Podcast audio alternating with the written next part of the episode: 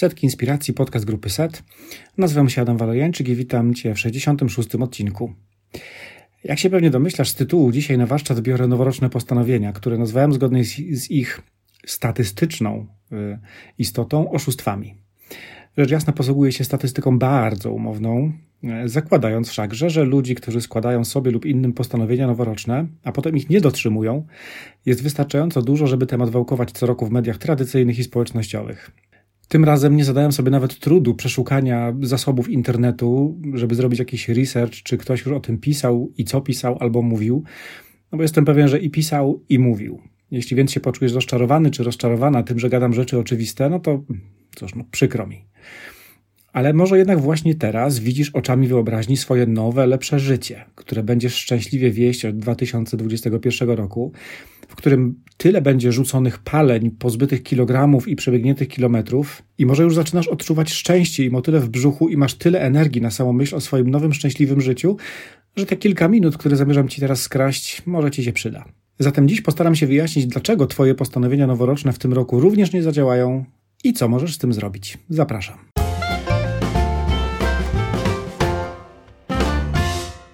Tak, zacząłem z tezą, że Twoje noworoczne postanowienia dotąd nie działały. Żywię nadzieję, że nie mam racji, choć z drugiej strony jednak czuję, że ją mam. Postanowienia noworoczne trochę przypominają obiecywanie sobie, chociażby po świątecznym przejedzeniu i przytyciu dwóch albo trzech kilogramów, że za rok się tak nie obeżrę. Albo obiecywanie sobie na kacu, że następnym razem tyle nie wypiję. Albo po zarwanej przez serial nocce, że kolejny sezon obejrzę na raty. Wszystkie te postanowienia łączy jedna rzecz są stawiane, są budowane na niechęci do stanu, który odczuwamy, a nie na realnej chęci zmiany. Tak naprawdę pewnie bardzo byśmy chcieli się bezkarnie obiadać, gdyby to nie kończyło się uczuciem przejedzenia i problemami z wątrobą czy innymi podrobami. Podobnie z alkoholem. Przecież kiedy go pijemy, to specjalnie nie cierpimy. A z kolei przy serialu bawimy się świetnie, nie myśląc, co będzie jutro rano, jeśli musimy wstać do pracy, albo po prostu i tak obudzimy się o 6.30, bo tak wstajemy od lat. Popatrz na czas, w którym postanowienia noworoczne się pojawiają. Najpierw mamy grudzień, który jest dla wielu branż takim najbardziej pracowitym miesiącem, więc przez cały miesiąc czekamy na te święta, mm, okres świąteczno-noworoczny, na nasz zasłużony odpoczynek. Potem te święta przychodzą, potem jest kilka dni, z którymi nie bardzo wiadomo co zrobić i nawet jeżeli pracujemy, to pewnie i tak nie na 100%. Dzieci są w domu, znaczy teraz i tak są w domu, przepraszam. Więc te dni między świętami a Sylwestrem to są takie trochę półświęta. No potem jest Sylwester, potem jest kolejne święto, a w tym roku, czy w sensie nowy rok, a w tym roku wyjątkowo kalendarz nas rozpieścił, no bo nowy rok wypada w piątek, więc jeszcze długi weekend nam się zrobił. No i cały ten czas to dla wielu z nas zwykle festiwal jedzenia, picia, trochę nudy i leniuchowania, a w normalnym, niepandemicznym okresie to jest czas spotkań z rodziną i znajomymi. Czyli taki czas, który nas mocno potrafi wytrącić z rytmu i w którym pozwalamy sobie na delikatne popuszczenie pasa i takie czasem świadome zaleganie na kanapie w piżamie do godziny 18. Świetnie. Ja w tegoroczne święta zapuściłem się w rejony, w które zapuszczam się rzadko, mianowicie w świat Netflixa. I tam jest taki film o chłopcu, który ujarzmił wiatr. Jeden z wielu, który obejrzałem leżąc na tej kanapie. To jest historia o biednej rodzinie zamieszkującej teren Malawi w Afryce, która się utrzymuje z uprawy niewielkiego poletka manioku. Ta uprawa w porze deszczowej jest zalewana, a w porze suchej z kolei jest niemożliwa do wysiania, w ogóle do uprawiania, no bo ziemia jest strasznie twarda, spękana, sucha. No i teraz główny bohater, kilkunastoletni chłopiec, którego wyrzucają ze szkoły, bo jego ojciec nie zapłacił czesnego, przypadkiem poznaje zasadę działania dynama w rowerze i wpada na pomysł zbudowania wiatraka wyposażonego właśnie w dynamo, który wyprodukuje prąd, który zasili stary akumulator, który znalazł gdzieś tam na złomowisku, który to akumulator zasili pompę, która to pompa pociągnie wodę ze studni i pozwoli na uprawianie manioku również w porze suchej. Jako ciekawostkę dodam, że rzecz się dzieje w 2001 roku. Film jest oparty na prawdziwych wydarzeniach. No i 2001 rok to rok, w którym my, Europejczycy, mamy komputery, no, raczkujący internet, mamy telewizję, mamy samochody, mamy elektryczność. To taka mała dygresja dla tych momentów w naszych życiach, w których myślimy, że są one do dupy, ponieważ nam się zawiesił internet na godzinę. No ale wracam do Afryki. Ostatecznie nasz bohater buduje działający wiatrak, no i ratuje rodzinę i najpierw wieś, a potem cały region od klęski głodu.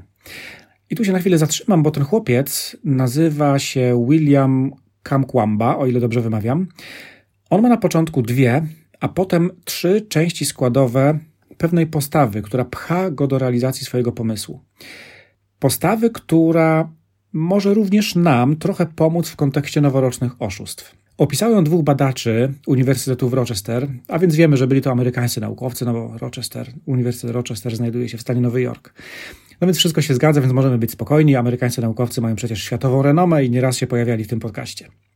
Konkretnie e, byli to profesor Edward Deci i Richard Ryan, a postawa, czy raczej metoda, którą opisali, nazywa się mm, SDT, z angielskiego Self-Determination Theory, czyli teoria autodeterminacji po naszemu. No i Deci i Ryan zaobserwowali w wyniku badań, że motywowanie się przy pomocy, motywowanie siebie albo innych ludzi przy pomocy kar i nagród, czyli kija i marchewki, na dłuższą metę nie zadziała.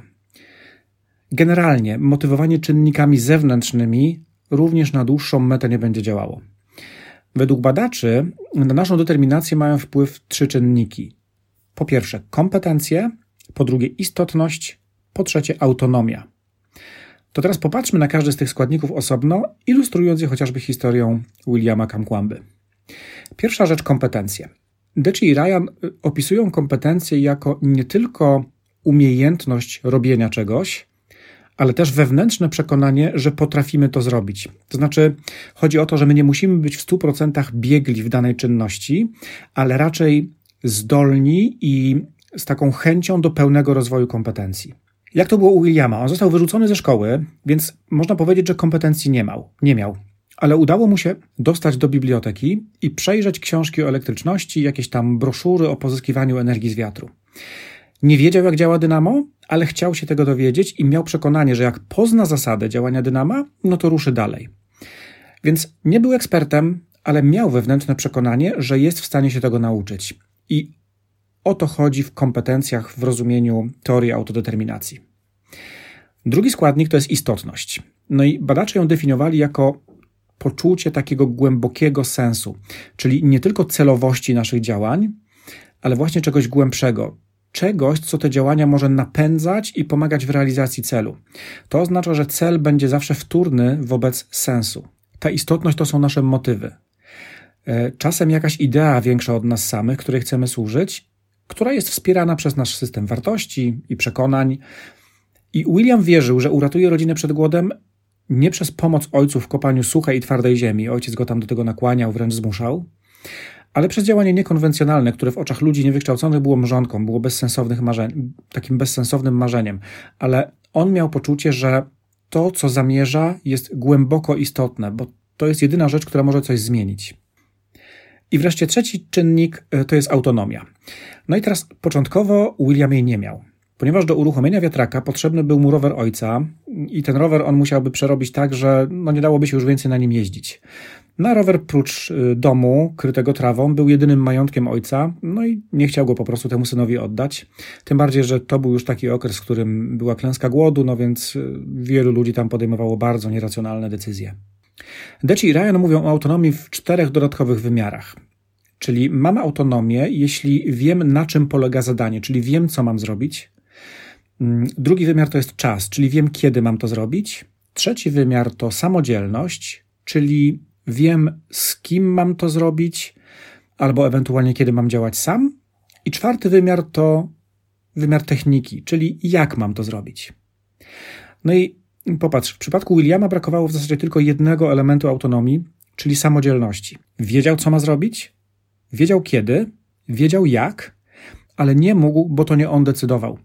W przypadku autonomii muszę dodać, że autonomia mm, w myśl teorii autodeterminacji powinna być adekwatna, czyli nie zawsze to musi być autonomia w 100% pełna. Po pierwsze, dlatego, że nikt z nas nie jest w pełni autonomiczny. Nie jesteśmy zależni od innych ludzi, jesteśmy w jakiś sposób związani z ich decyzjami, z ich wyborami. Dlatego na autonomię warto patrzeć przez taki właśnie pryzmat. Ona musi być adekwatna. Autonomia pełna oznaczałaby też pełną odpowiedzialność za nasze działania, a nie każdy z nas jest w stanie taką pełną odpowiedzialność za swoje działania wziąć. Czasem warto się tą odpowiedzialnością podzielić, co też będzie oznaczało podzielenie się autonomią. No chyba, że jesteśmy gotowi wziąć pełną odpowiedzialność za wszystkie nasze działania i w 100% odpowiadać na porażkę, wtedy też mamy szansę na taką autonomię pełną. Natomiast zachęcałbym do myślenia o autonomii raczej w kategorii adekwatności niż pełnej autonomii. Wracam do historii Williama. Ostatecznie ojciec zgodził się przekazać mu rower. Ten go pokroił, zamontował na wiatraku, no i żeby domknąć historię, wiatrak po prostu zadziałał. Co było dalej? No, William otrzymał rządowe stypendium, potem wyjechał do Stanów Zjednoczonych, tam ukończył studia mm, i rozpoczął pracę w organizacjach pomocy krajom trzeciego świata. Działa do dzisiaj na rzecz rozwoju i poprawy warunków szkolnictwa w Afryce i w Azji. A teraz wróćmy do zimowej Polski i do Twojego chudnięcia, albo rzucania palenia, albo Twojego mniej Netflixa, więcej rodziny, albo mniej pracy, więcej ruchu, albo czego tam sobie życzysz.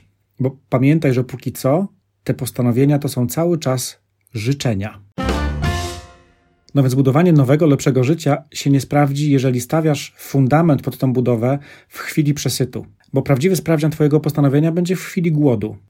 Zobacz, kiedy jesteś głodny czy głodna, to rzadko myślisz o tym, czy zjesz za dużo. Chcesz się najeść teraz. Kiedy z radością przyjmujesz propozycję, co co jeszcze po jednym? No to zwykle nie myślisz, że rano będzie bolało, tylko sobie wesoło biesiadujesz. Ale Bogiem a prawdą to to są właśnie te momenty, które stanowią o naszym powodzeniu lub porażce. Kiedy jesteś głodny, uszykuj albo zamów sobie zwyczajną porcję jedzenia, zjedz, poczekaj 15 minut i już. Doskonale to wiesz. Jeśli wiesz, że cztery piwa to jest wystarczająco dużo, żeby dogadać się z resztą podchmielonego towarzystwa i jednocześnie nie cierpieć rano, no wypij cztery. Oczywiście możesz w ogóle nie pić, ale byłem kilka razy na imprezie, na której pili wszyscy prócz mnie i, i chyba nie chcę tego powtarzać. No więc albo działaj rozsądnie, albo obeżryj się i cierp w pokorze, ciesząc się, że mogłeś czy mogłaś się tak najeść. Opij się i cierp w pokorze, ciesząc się, że masz znajomych, z którymi możesz się spotkać, napić piwa czy odżywczej wódeczki i pośmiać się z nimi do upadłego. To znaczy przyjmij konsekwencje, bez biadolenia i bez robienia sobie wyrzutów. Przecież nie robisz tego codziennie. Chyba, że robisz, no ale to wtedy pewnie sobie nie poradzisz bez pomocy specjalisty. Serio. Ale jeśli są to okazjonalne zdarzenia, no to może nie ma co robić szumu. Dobrze, tylko my nadal nie mamy odpowiedzi na pytanie, jak żyć. No to już spieszę z radami. Postanowienia noworoczne albo to, co planujemy zrobić w przyszłym roku, tym się, to się tym różni od okaz okazjonalnego obżarstwa, że z zasady to wymaga od nas nie okazjonalności, tylko systematycznego działania. No więc w tym przypadku nie sprawdzi się strategia Dolce Vita. Hej, zjedzmy pizzę o 23, popijmy ją butelką Barolo, a potem drugą, a na koniec jeszcze zamówmy tiramisu. To będzie wymagało od nas zmiany nawyku, a więc konkretnej pracy. W zmianie nawyków nie ma żadnych czarów, nie ma jakichś wielkich porywów emocjonalnych i wielkiego pompowania motywacji, o, ten nowy rok będzie lepszy. Tam jest znalezienie motywu, a potem jest praca. Pierwszym czarem, w zasadzie jedynym czarem, w który musisz przestać wierzyć, jest magia daty. 1 stycznia jest tak samo umowny jak wartość ciuchów z logo jakiegoś znanego domu mody. Wszystkie szyją w Wietnamie, Bangladeszu czy Chinach z tych samych materiałów, ale logo powoduje, że płacimy 10 razy więcej. Więc 1 stycznia to jest taki sam dzień jak 27 maja albo 14 września, tylko że zwykle zimniejszy. Więc data zmiany nawyków jest bez znaczenia. Chcesz coś zmieniać? Zacznij w dowolnym momencie. Może to być 1 stycznia, ale to może być też dziś. Chociaż nie. Dziś nie jest dobrym terminem na rozpoczęcie zmian. Dlaczego? Dlatego, że zanim zaczniemy te zmiany w życie wprowadzać, warto pomyśleć o swoich motywach. Po co chcesz to zmieniać? Jaki jest głęboki sens tej zmiany? Chcesz schudnąć? Okej. Po co? Żyjesz x lat, jesteś w miarę zdrowy czy zdrowa, masz wokół siebie ludzi, którzy cię kochają albo przynajmniej akceptują. Nie musisz zmieniać garderoby co pół roku. Jesteś fizycznie sprawny, sprawna na tyle, że po wejściu na trzecie piętro nie masz ochoty zwymiotować, więc po co? Jaka jest istotność tego Twojego chudnięcia dla Ciebie, dla innych? Co ono zmieni? Chcesz zacząć biegać? Po co? Co ma się w Twoim życiu zmienić przez bieganie? Będziesz biegać dla biegania? Bo wszyscy biegają? Po co? Żeby schudnąć? Po co? W Wigilię byłem godzinę na rowerze, na dworze, przy temperaturze w okolicy 0 stopni. W pierwsze święto też, w drugie leżałem na kanapie, w niedzielę znowu godzinę na zimnie. I nie chwalę się, bo naprawdę to nie jest żaden wyczyn. Mówię o tym dlatego, że tak wygląda świadomie zbudowany nawyk. Po prostu dzisiaj, jeśli nie pojeżdżę, źle się czuję, tak jak się źle czuję, nie mogąc umyć zębów rano, bo łazienka jest zajęta. Jak zaczynałem, rower miałem odkąd pamiętam, od dziecka, zawsze ten rower lubiłem. Jako dzieciak wykorzystywałem go do tego, żeby dojechać do kolegów, a potem już jako dorosła osoba, no to jeździłem okazjonalnie, latem ze dwa razy, trzy razy w miesiącu po 15-20 kilometrów. A potem kupiłem rower szosowy. I zrozumiałem, czym jest prędkość, czym jest wiatr pod kaskiem, bo nie we włosach. I poczułem, co mi dają endorfiny po intensywniejszym niż rekreacja wysiłku. I jak ten wysiłek prostuje mi zwoje w mózgu i pomaga mi na głowę. Więc poczułem sens, poczułem się znacznie lepiej psychicznie, a skutkiem ubocznym było 14 kg mniej w skali roku przy niezmienionej diecie. I tak, dzisiaj mogę się niemal bezkarnie obiadać, nie tyję, choć od pewnego czasu też nie chudnę, ale o tym za chwilę. Więc nie tyję, ale też nie jadam więcej niż kiedyś. Czuję więc sens tego jeżdżenia na rowerze i łatwiej mi w związku z tym dążyć do celu. Wrócę do tego niechudnięcia. Nie widziałem sensu w zbijaniu wagi. Czuję się dobrze, wyglądam lepiej niż 5, 10 i 15 lat temu, więc po co mam zbijać wagę? No ale całkiem niedawno odpowiedziałem sobie na pytanie, w jakim kierunku zmierza moje kolarstwo. Czy ono ma być tylko dla przyjemności, takie rekreacyjne, czy może mam ochotę postawić kolejny krok? No i wyszło, że to drugie. Dojrzewam do udziału w ultramaratonie, gdzieś między 500 a 600 km. W przyszłym roku raczej się nie załapię, ale na 2022 już zamierzam. Więc rok 2021 będzie rokiem wielu kilometrów na rowerze. Mam nadzieję, że więcej niż jednego rowerowego wypadł w góry, ale to będzie też rok zrzucania kilogramów. Docelową wagę określiłem na 72 kg, więc mam do zrzucenia 8. I teraz popatrz. Rozumiem sens. Chcę się rozwijać i przeżyć romantyczną kolarską przygodę. Ja wiem, że to romantycznie tylko wygląda na filmikach w internecie i wiem, że będę klął i być może się wycofam w połowie drogi, ale czuję sens mam powód, mam motyw. I mam w związku z tym też cel. 72 kg na koniec czerwca z utrzymaniem tej wagi do końca roku. Zatem pierwszą, pierwszy składnik wynikający z mojej autodeterminacji mam. Mam istotność. Teraz kompetencje. Są. Wiem, jak to zrobić, wiem, od kogo chcę się uczyć, wiem, gdzie szukać wskazówek. Autonomia? Znowu, wiem, co mam zrobić, wiem, kiedy to zrobić, wiem z kim, i wiem jak. A więc autonomia prawie pełna. Dlaczego prawie? No nie mieszkam sam. Mam żonę, która się obawia o stan mojego kręgosłupa i o to, że pojadę w trupa i zwyczajnie się o mnie boi. No i to jest kolejny z powodów, dlaczego nie 21, a 22. Chcę po prostu przekonać i siebie, i ją, że naprawdę się przygotuję i że nie pojadę na hura. I co też ważne, w moim przypadku to moje postanowienie nie ma nic wspólnego z datą 1 stycznia. Po prostu ten nowy sens mojego rowerowania znalazłem podczas ostatnich zajęć w szkole coachów online. 17-18 grudnia, weekend. Jeden z uczestników nie miał nikogo do pary, no i w jednym ćwiczeniu byłem dla niego klientem. Dziękuję, Marcin. No i dzięki temu ćwiczeniu i dzięki Marcinowi do takich właśnie wniosków doszedłem. No to teraz pora na ostatni rozdział, czyli plan. Przypomnę, gdzie jesteśmy. Najpierw motyw, czyli sens, to znalezienie właściwego po co. Potem cel, dobrze zwymiarowany, u mnie to jest ten czerwiec 2,21, 72 kg na wadze rano po wysikaniu. Potem kompetencje i autonomia, czyli wiedzieć co i jak. Wiem. Zatem pozostaje mi rozpisać działania. Ile treningów tygodniowo, jakiego rodzaju treningi. Założyłem już, że nie będę realizował takich celowych treningów interwałowych, bo ich nienawidzę. Będę po prostu jeździł interwałowo, kiedy będzie możliwość i potrzeba. To znaczy, chodzi mi o to, że nie będę 10 razy podjeżdżał pod tą samą górkę, w tej z powrotem, ale będę podjeżdżał wszystkie górki na danej trasie, którą pojadę z pełną mocą, a jak będzie pod wiatr, no to zamierzam jechać tak, żeby mi serce nie stanęło, tak długo jak to możliwe. I taką jazdę lubię. I w te święta właśnie tak jeździłem, a wiatru mi nie brakowało. Co do diety. Porcje zamierzam bez zmian, nieco mniej mięsa, mniej białego pieczywa, słodycze, tak jak dotąd, jakiś pasek czekolady, okazjonalnie ciasto.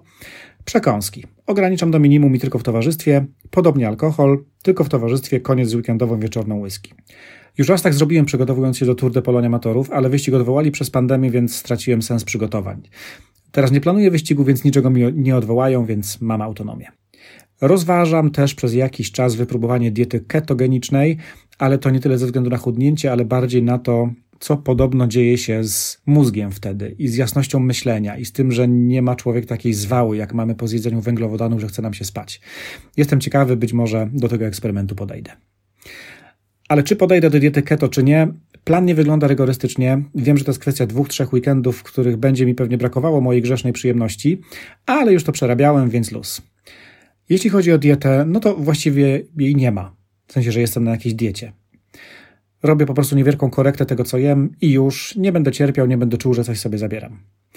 I to jest też bardzo ważny element planowania nowego. Brać na barki tylko tyle, ile jestem w stanie unieść. O ile to jest oczywiście możliwe.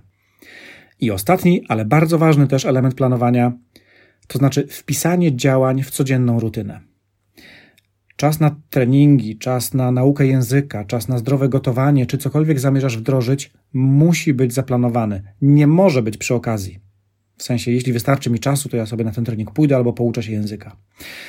Potraktuj to zadanie jako takie samo albo nawet ważniejsze niż inne. Nie rezygnuj z działania z powodu, że coś jest ważniejsze. Znaczy, ja oczywiście nie zachęcam do iścia na trening w sytuacjach, nie wiem, losowych, nieprzewidzianych. Chodzi mi o to, żeby o siebie trochę zawalczyć i zrealizować ten trening czy naukę w sytuacji, kiedy nasz partner prosi nas o pojechanie na zakupy, akurat o godzinie 18 w czwartek, kiedy ja mam właśnie siłownię czy coś tam. Niech to będzie element dnia tak samo istotny i tak samo wpisany w, w grafik, jak, nie wiem, odebranie dzieci ze szkoły. Dobra, znowu zły przykład, dzieci nie chodzą do szkoły. Wiesz o co chodzi. No więc podsumowując, jeśli rzeczywiście zamierzasz coś zmienić, to po pierwsze, nie ulegaj magii dat. Po drugie, znajdź głęboki sens tej zmiany, znajdź istotność. Po trzecie, zdefiniuj cel, który powinien być oczywiście mocno osadzony w tym sensie. Po czwarte, sprawdź, co masz, a czego ci brakuje zgodnie z teorią autodeterminacji. Po piąte, uzupełnij ewentualne braki w kompetencjach, autonomii, ewentualnie przeformułuj delikatnie cel, tak żeby mieć adekwatną autonomię. Po szóste, przygotuj plan działań i wpisz je w codzienną rutynę. Po siódme, rób. Nie czekaj na motywację. Rób. Wreszcie po ósme, rób. Nawet jak ci się nie chce, rób. Zwłaszcza jak ci się nie chce, rób. Pamiętasz obiecanki po obżarstwie? No to teraz, postanawiając sobie ten nowy, lepszy rok, jesteś właśnie głodny czy głodna. Ale tak samo jak wiesz, że trzy kanapki ci wystarczą, tak samo wiesz, że podjęcie działania musi być niezależne od chcieństwa. Na początku będzie trudniej, ale po pewnym czasie zainwestujesz już tyle, że nie będziesz chciał czy chciała się wycofać. Tak jak ja z moich przejażdżek świątecznych na zimnie. No to co? Jeśli sobie chcesz coś postanowić, postanawiaj. Może z tym podcastem będzie ci nieco łatwiej. Trzymam kciuki za Twój, ale nas wszystkich też 21 rok. Bardzo Ci dziękuję za bycie ze mną, bycie z nami w roku 2020, za słuchanie tego podcastu, być może czytanie artykułów na blogu. Mam nadzieję trzymać poziom, jakkolwiek wysoki albo niski on jest. Myślę sobie, że charakter tego podcastu jako diametralnie się w 2021 roku nie zmieni, więc mam nadzieję, że jeszcze do nas wrócisz. Tymczasem raz jeszcze wszystkiego, wszystkiego, wszystkiego dobrego w 2021 roku. Do usłyszenia.